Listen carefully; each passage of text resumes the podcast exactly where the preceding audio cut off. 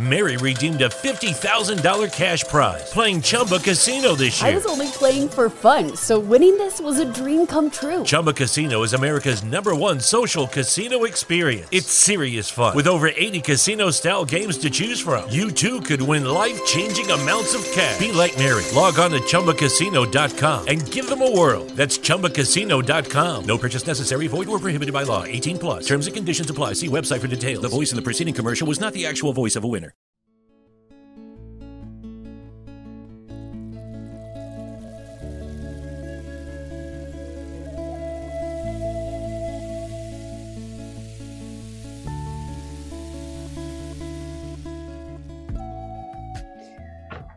What do you do when you see someone lying in the street?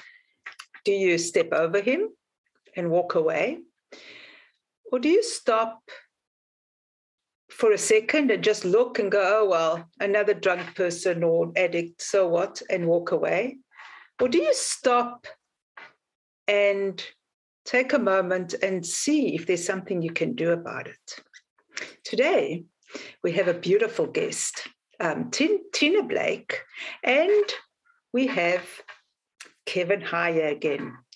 Um, hello, everyone. This is Carina, Break Fear, Find Freedom.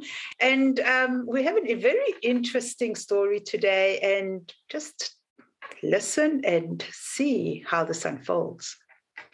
Hello, Tina. How are you today? I'm good, Carina. How are you? I'm awesome. Thank you. And Kevin. Hello, Kevin. Hello, Carina. How are you? I'm excited to tell our story. Yes, I'm excited to share the story. Um, I think first we'll um, start a bit with uh, with Kevin. We have spoken to Kevin before, um, and um, the link to his um, story is at the bottom. But I just want to ask Kevin um, how he found himself at the end of his um, meth addiction, um, just so that we can put a bit of context, so that then we can bring in Tina. Well, I was a goody goody, as I jokingly call it, till I was 39 and had maybe tried edibles once or twice. Um, I certainly did not have a history of, of drug abuse um, or even alcohol abuse. Um, however, as I was dangerously close to 40, as I like to put it, I made a mistake. That mistake was I tried meth and I got hooked right away. I was a lawyer in a large law firm in Philadelphia. Um, my life wasn't bad, but it wasn't where I wanted it to be in my mind. Um, I've learned a lot of gratitude in the last few years, but at the moment then I, I lacked it. Um, and I made a mistake. I thought meth would be the answer potentially, and of course it wasn't. Um, weeks later, I was fired from my job for poor performance, understandably. Um, and then I spiraled going into COVID. And I continued doing meth until, well, the day I met Tina, and I'll let Tina take it from there. okay. Um, hello, Tina. Uh, thank you so much for being here. Um, tell us a bit about what that day when you um, met Kevin. What happened? Well, it was a typical normal day. Um, I was at home. My husband had came home um, from doing tree work, and he decided that he wanted to go dump his truck because he had a load of brush, and we have to go off of their property to dump the brush. Well, when we went to go out, we went by a property where we had permission to cut wood and it just caught out of my husband's corner of his eye. He seen someone laying in the roadway that goes into the woods and we backed up and my husband and i went over there. Well i we found kevin. Um, at the time i didn't know who he was there was no car. There was no one around him. Um, he was he was out of it. He, you know, wasn't very alert or anything. So we called 911, you know, because it was someone that needed help. You know, we didn't we didn't know if what the medical condition was or how he had even got there. Mm-hmm. And so we called 911 and got him help. And that's where our story began. so, what did you see? What, what, why did you stop and help Kevin? Well, I mean, you know, it was it was someone that that you know we knew wasn't supposed to be there, and it was just out of the ordinary for anyone to be there, but to be there in the shape that he was, you know, we knew that he needed help. Um, at the time, I didn't know what it was. I didn't think that, you know, drugs didn't cross my mind or anything like that. I, to be truthful, I thought that someone had beat him and threw him out on the road or, or something, you know, and I just did the only thing that I knew to do was to get him help, you know, because mm-hmm. I needed help. What was he? Was he responsive? Did he speak to you, or did you wait for someone to come? And um, did you wait for 911 before you spoke to him? Did you try and speak to him? I tried to speak to him. I um, kept asking him, you know, his name. He was out of it a lot, but he would he would come to to you know he was able to tell me his name. He was able to tell me that he where he was from and um, his uh, father's name because I kept trying to get information from him to keep him alert while 911 was on the phone, you know, mm-hmm. and then we, it was very hot that day. And so we got him a Gatorade out of the truck, you know, to get him, try to get him dehy- um, get him hydrated because he was very dehydrated. Mm-hmm. And, you know, he just, but he kept going in and out on us. And he, we asked him if anyone had hurt him. And at first he was like, no. And then he said yes, you know. And so I was really worried because like I said, there was no vehicle, there was no one around. He's not someone that we had ever seen in our neighborhood. And, you know, we're back in the country on a back road. So, you know, it's not typical to find someone like this. Mm-hmm. And so just glad that, you know, we were able to find him and get him help. Oh, that's very that's beautiful that you did that. Um, but Kevin, um, Kevin, do you remember anything about that day?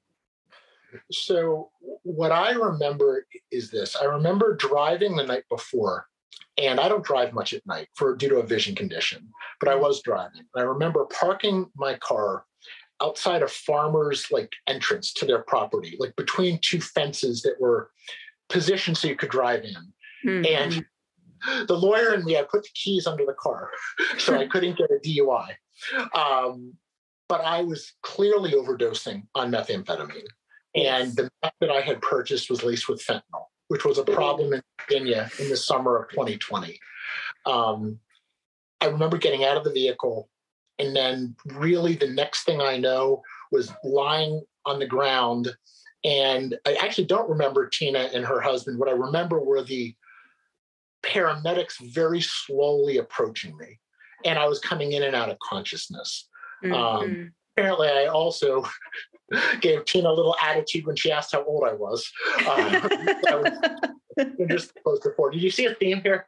Um, What's up with, with this age thing? oh, we, we, all, we, all, have our crosses to bear, Carina. Um, but you know, in all seriousness, I mean, it was it was a terribly know, disturbing day. You know, as I, I Tina, who's now my friend, I said, you know, not only do I thank her profusely for saving my life, but I also feel like I owe her an apology. That had to be so scary to be yes. driving country road. And again, where, where, where, Tina and her husband live is, is not too far from where I was living at the time. You know, it is the country. You just don't see, you know, people lying in the woods. You know, it isn't like a city where you might sometimes see the the the, the wreckage that comes with addiction. Yes, um, yes, yes. So from there, I remember bits and pieces of going to the hospital and um, them asking me what had happened. And I did tell them the truth that, it, that I had used, had methamphetamine. because my thought was, you know, they can't help me if I don't tell them the truth. Mm. Well, that was that was actually one little form of, of elucidation, which was which was a good thing at that moment, right? Uh, probably said they can't save my life if they don't have all the facts. You know, like as an attorney, I'll say to a client, I, I can't help you if you don't tell me the good and the bad. You know. Yes, but um, addiction is usually where you hate yourself so much you sabotage. So that was a good thing, right? Um, it, Tina, what happened then?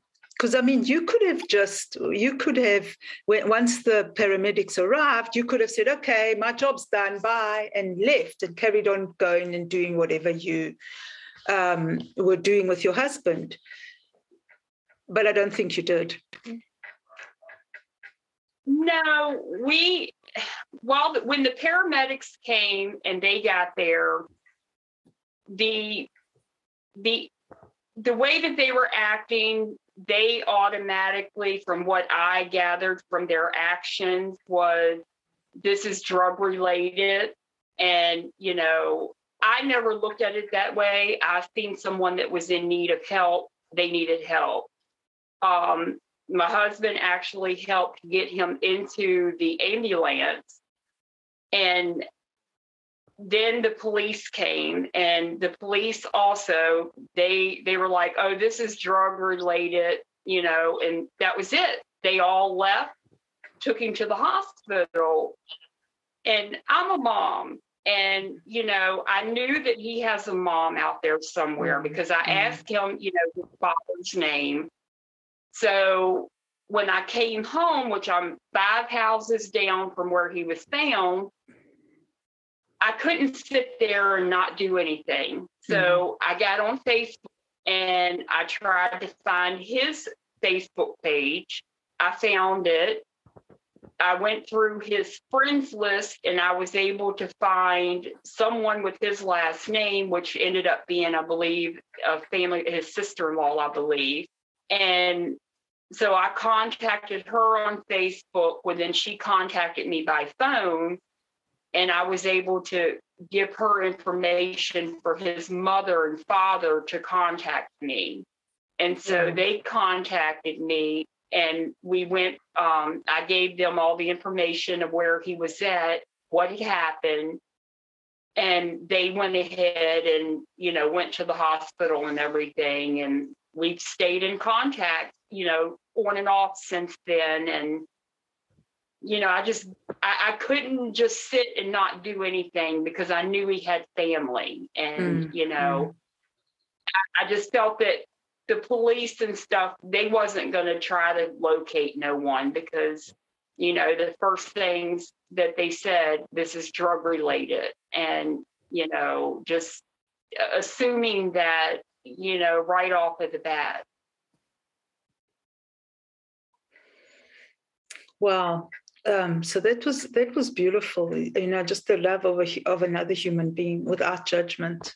Um, so that's already a beautiful story how did that change um, once you came to kevin uh, and you realized where you were and obviously how did that change your perception of your life knowing that some random person just loved you enough to save your life I think what it did was it set in motion, and this is actually on the website as part of my story. Um, because at the time, as I was coming to, I contacted some of the people in my life that were very close to me um, say, hey, I think I may be dying. I mean, I had the sacrament of last rites given. I was very, very, very ill. My parents cleaned out my home thinking it'd be easier to do before a funeral rather than after. I thought wow. being, you, you know, cling to a little bit of hope.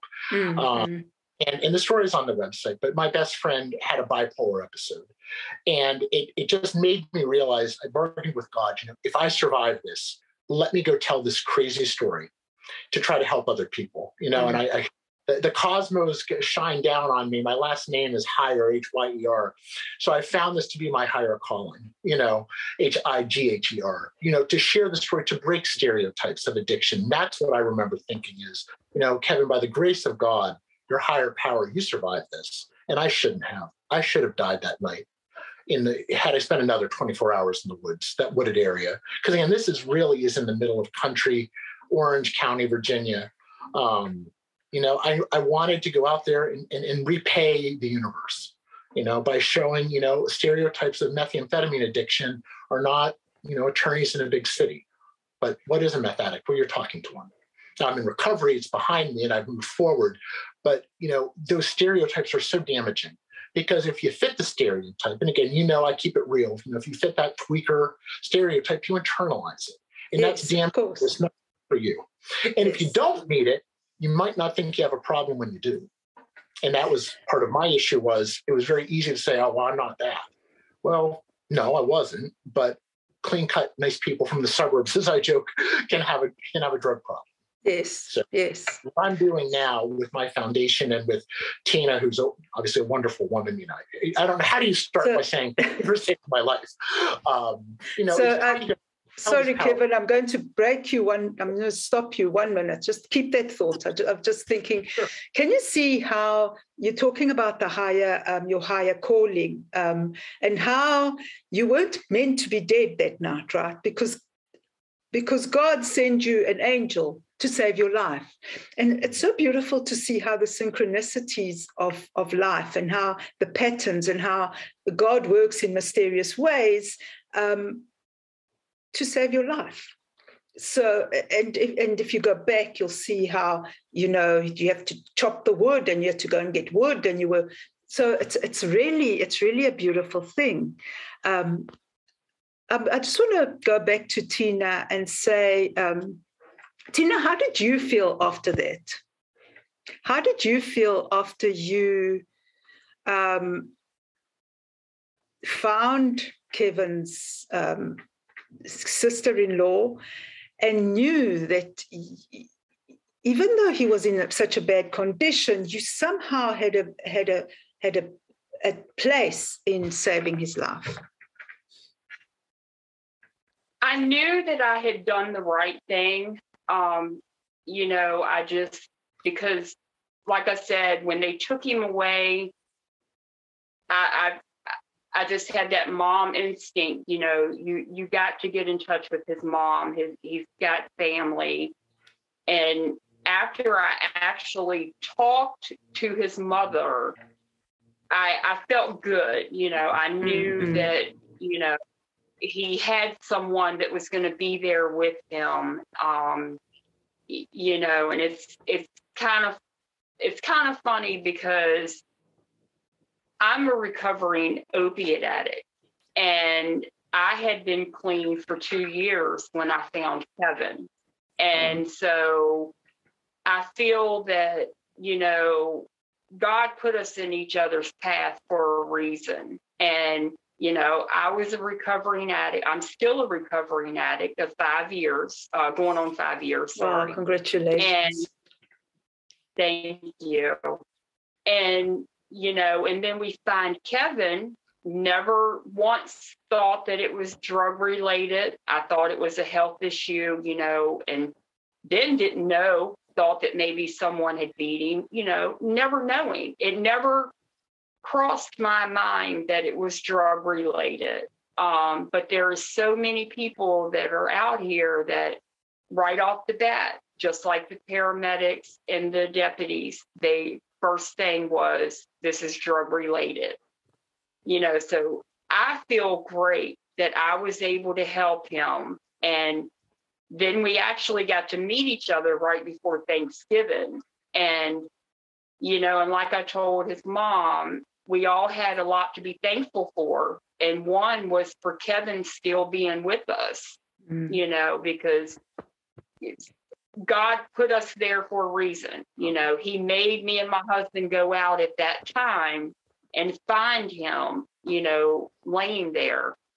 It was it was hard for a while because every time we go down through there, I have a um, four year old and a five year old. They were point over there and say, man, man gone, because they were with us and we found him. So, you know, and it's just, it, the whole story is remarkable. Uh, yes. Um, and I also have to mention um, it's quite interesting how, um, Kevin, you also always speak about stereotypes, right?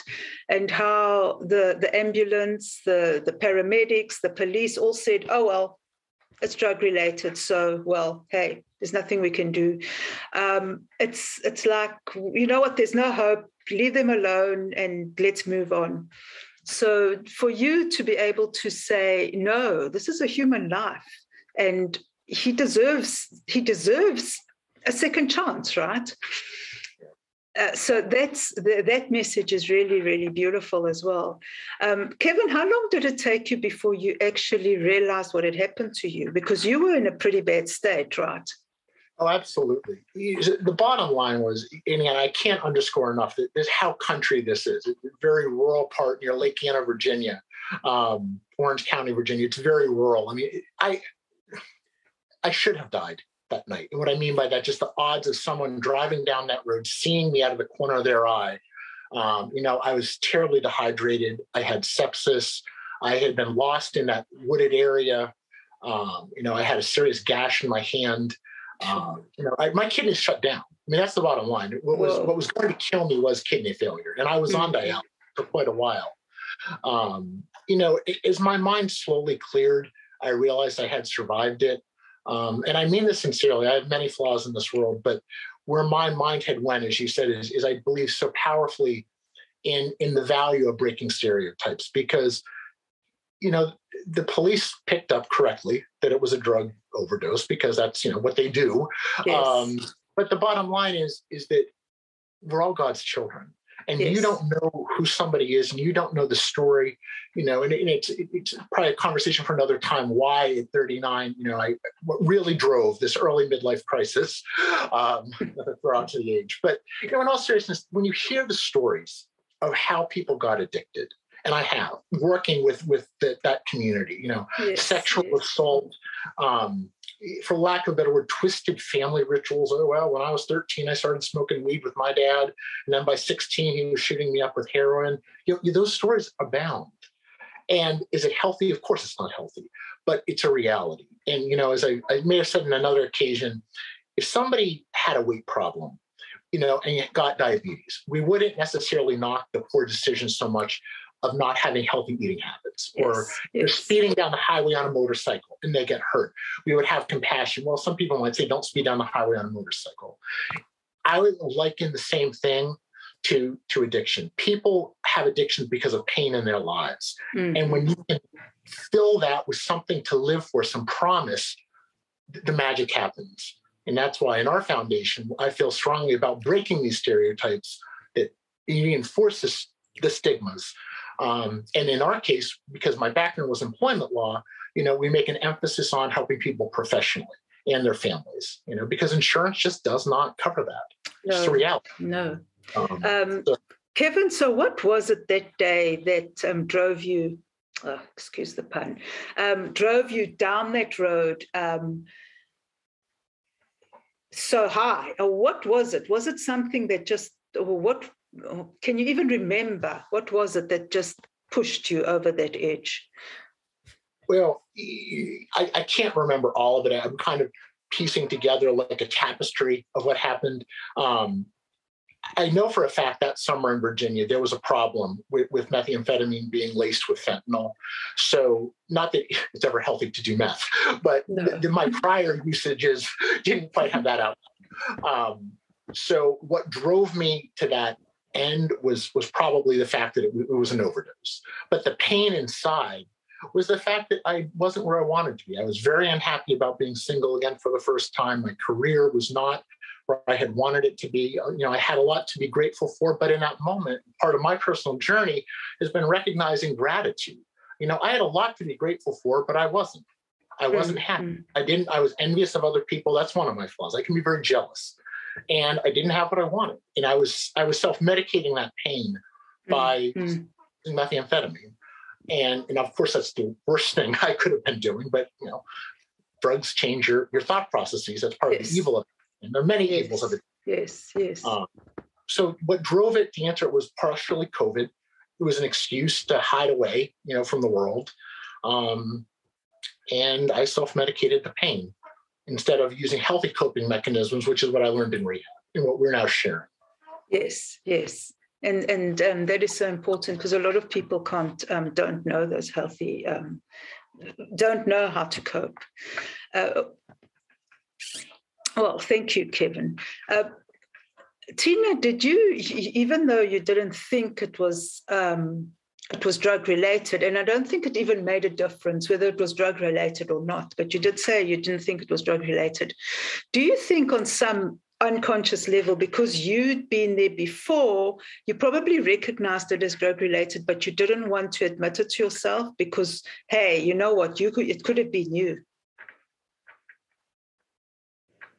No, I it it never crossed my mind really. Um, my main thing was to getting help, no matter who he was, you know, it didn't matter to me. It just, it was someone that was in need of help and needed help.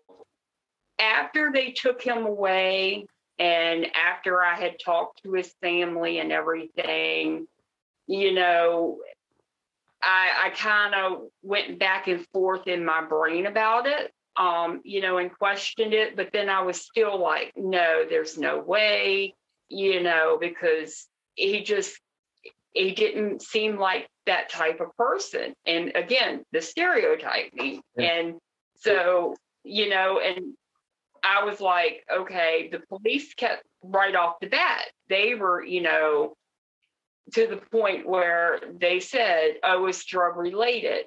But in my book, it doesn't matter if it's drug related or not. He's a human being. He needed help. And I was making sure that he got the help he needed. Mm-hmm. I love that. Um, so, Kevin, did that change your mind about gratitude?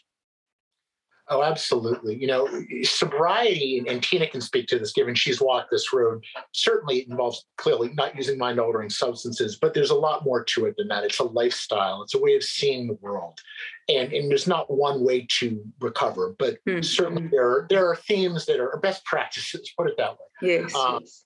I have a lot to be grateful for. You know, clearly, uh, uh, someone in my life like Tina, the fact that her husband and, and, and Tina saw with out of the corner of their eye. I mean, like I said, this is such a country road they were on. I mean, it, it, it, I don't even know how words don't describe it. The gratitude I have towards the Blakes, um, but towards the universe, towards the world, I have gratitude, and that's why, you know, as Tina said, I know I don't fit that stereotype. But the reality was, I had a very serious methamphetamine addiction, and clearly did, as you saw that day in the woods.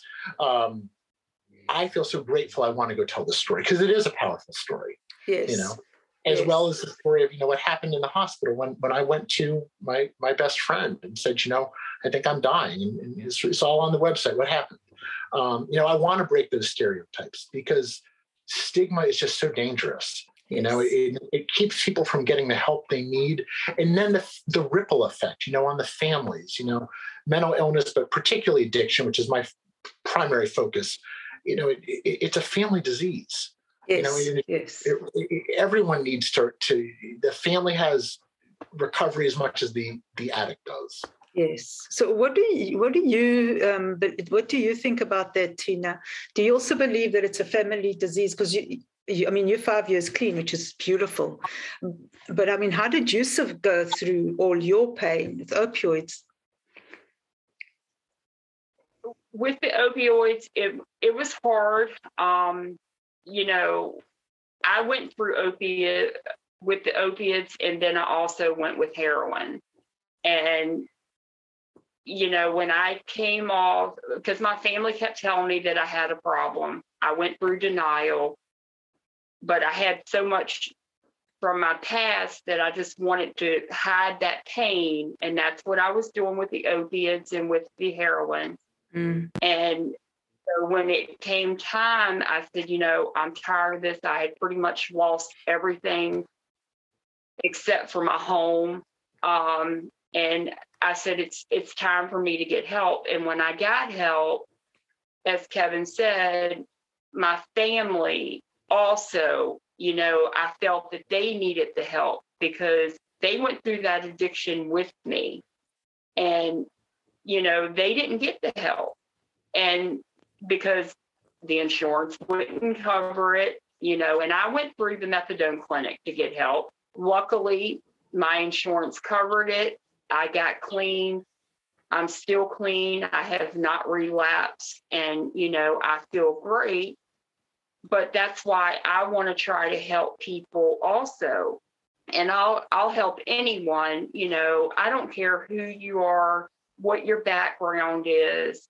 If there's something that I can do to help someone with addiction, I will do it. If I have people that have family members that, you know, have went through it with say their kids or whatever, and I'll talk to them about it because I know how my mom felt when I was an addict. Mm-hmm. And, you know, my mother passed away two years ago, but I was lucky enough that before she passed away, I was able to get clean and she seen that I was on the right track and she knew that I was going and doing the right things and trying to help others.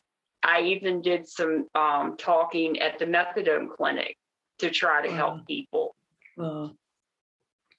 Wow, that's really great. Um, so, who saved Tina? Actually, who saved Tina was myself and my husband we we did it together because we were both addicts. Um, we're both recovering addicts of coming up on five years. We both just decided that it wasn't our life anymore. You know, we we have two beautiful little girls that, you know, we always made sure our bills were paid and our kids were taken care of. But other than that, our money went to our addiction. Hmm. And we were we were tired of that. We were tired of living the moment for putting it to our addiction, you know, any opiates that we could get. Um, I have a back problem. I had a doctor that was giving me my medication, but giving it to me too much. And, mm-hmm. you know, he like, you'll never be able to have a normal life without opiates. Well, I'm five years without opiates and I'm living every day and I live very happy with two beautiful little girls and my wonderful husband and a beautiful friend like Kevin. It's beautiful. So you can have it all after addiction, right, Kevin? Yes, you can. expression they say in, in yes, you can. There's an expression they say um, in recovery circles that you can't turn uh, a pickle back into a cucumber. So when you walk this road, um, it does change you, but that change I think can be for the better. You know, I've always been someone who tries to grow I'm planted emotionally and, and, and physically. I um, I feel like I'm a better human being. I mean, I was always a compassionate person, and social justice has always been something that's important to me. But I think now I have a particular sensitivity towards not judging on the surface, you know. And again, as I said, when you really hear the stories about what leads people into addiction, or you see the, the, the horror of it, you know, the savage nature of the cycle, because that's what it is. Addiction's a cycle. Yes. And having ruined it myself, having gone through it myself, you know, and, and this the never, never, never again. I mean, I was that's what I would always say, never again, never again, never again. When something bad would happen. Until the next time. Exactly. And of course, because addiction is a progressive disease, the, the, the, the, never agains happen more frequently and with more fervor because more and more problems come from it. Um, you know, so, so. Sorry, Kevin, have you found freedom? Oh, I have indeed. Um, service is how I find freedom and I see this as a form of service. Is you know is helping other people, uh, partnering with someone like Tina on this. You know, I think she and I are looking forward to really trying to to share the story because it is powerful. You know, I mean, mm-hmm. driving down the road, seeing a body laying in the woods. Nice. Um, I am a clean cut guy. You know, I have many flaws, but I am, and I also have a meth problem or had one. I should say. I'm in recovery. But my point is, I find freedom by helping other people and using my gifts and talents from employment law to help people and their families get back on their feet professionally when insurance just by definition doesn't handle that. So that's how I found freedom. What else is there for Kevin besides your foundation? Well, I'm writing a book, um, Tell Me True Tina, um, which you'll have to read to hear the whole story. But um, there's a lot more to the story of the Hyer Calling Foundation than just this. Um, and it's a powerful story about breaking stereotypes. Um, and, and we're also planning to adapt that into a movie. So there are a lot of cool things coming down the road, and I'm going to be donating all the profits to the foundation. So that's not going to happen tomorrow, but it's going to happen. Um, and what's next for Kevin is really just getting out there with people like Tina and, and, and touching lives positively and, and, and using my higher calling, I got blessed with the last name that plays well into it, to say to people, yes, decent people can have a drug problem. And that's part of the story because there's nice. more to it than this. And if you can talk about it and reduce the judgment around it, people can get help and then get back on the game, but get back yes. on the road to recovery in life. It doesn't have to be this scary, horrifying thing.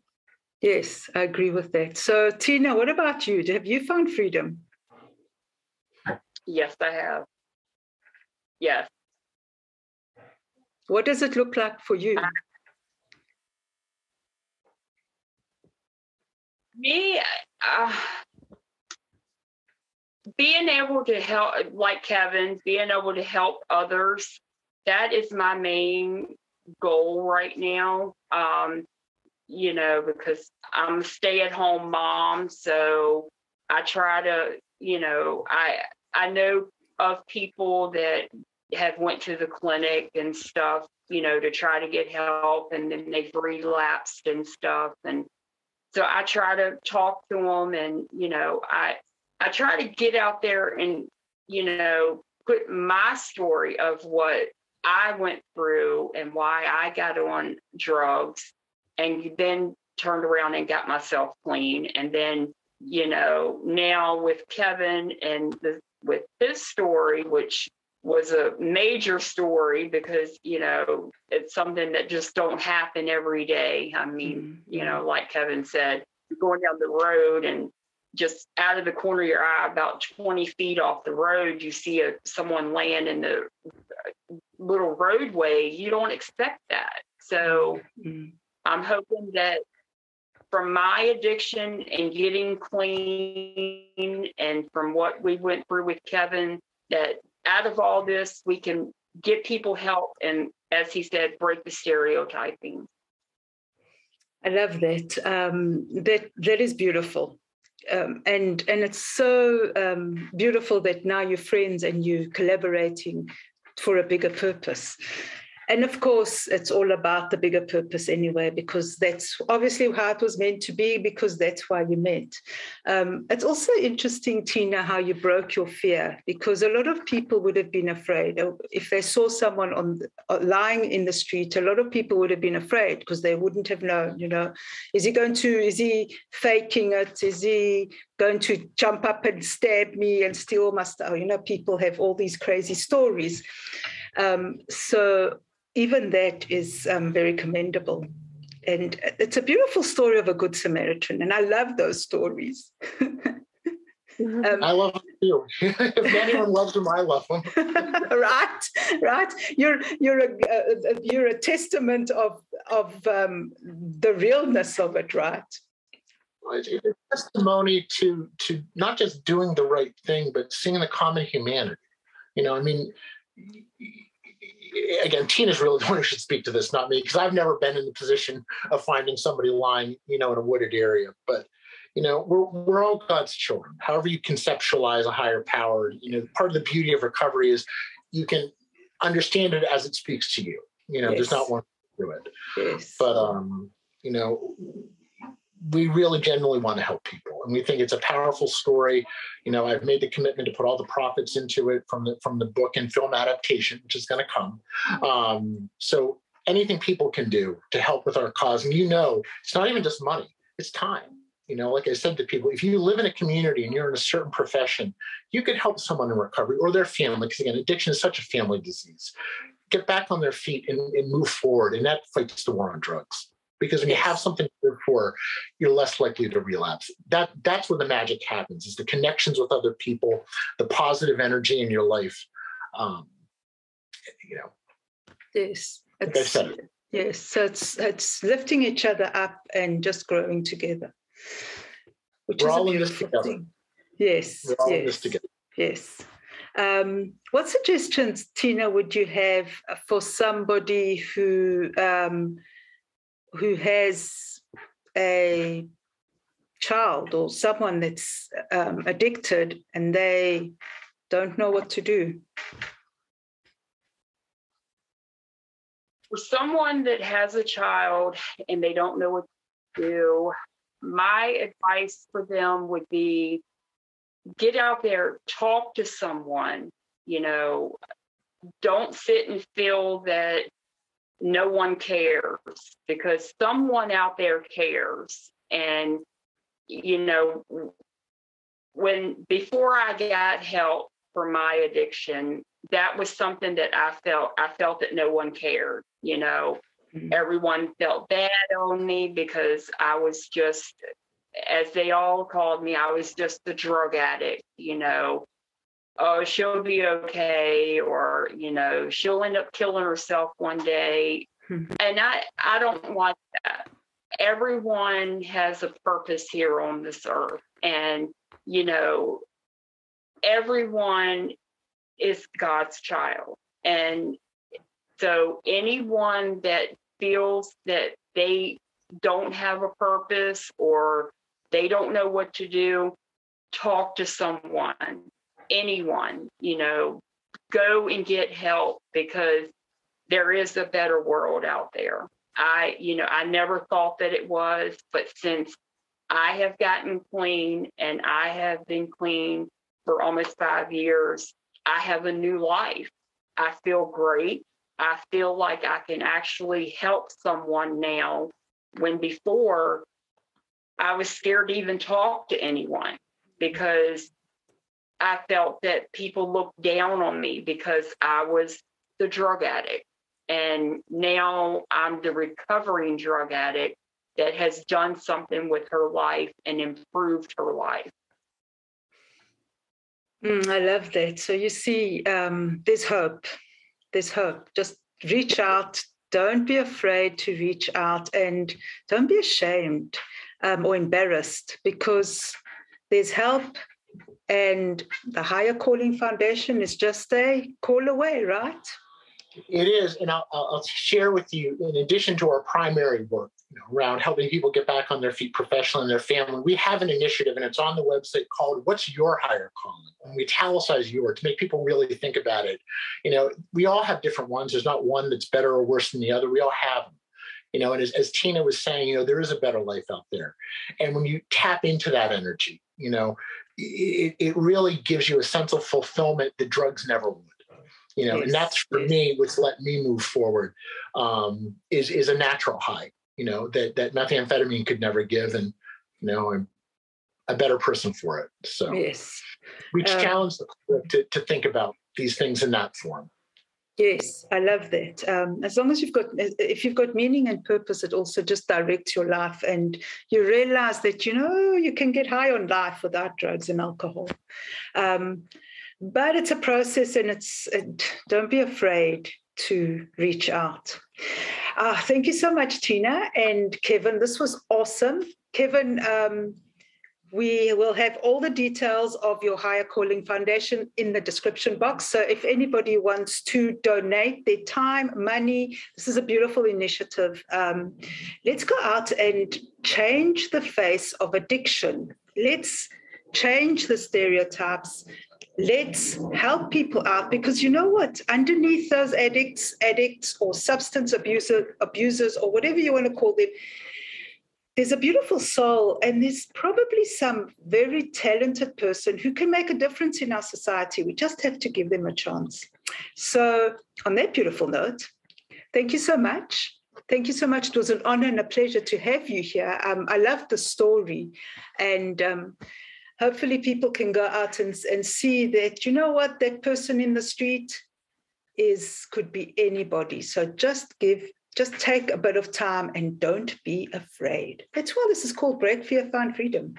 Thank you so much. We'll see you soon. Bye Thank everyone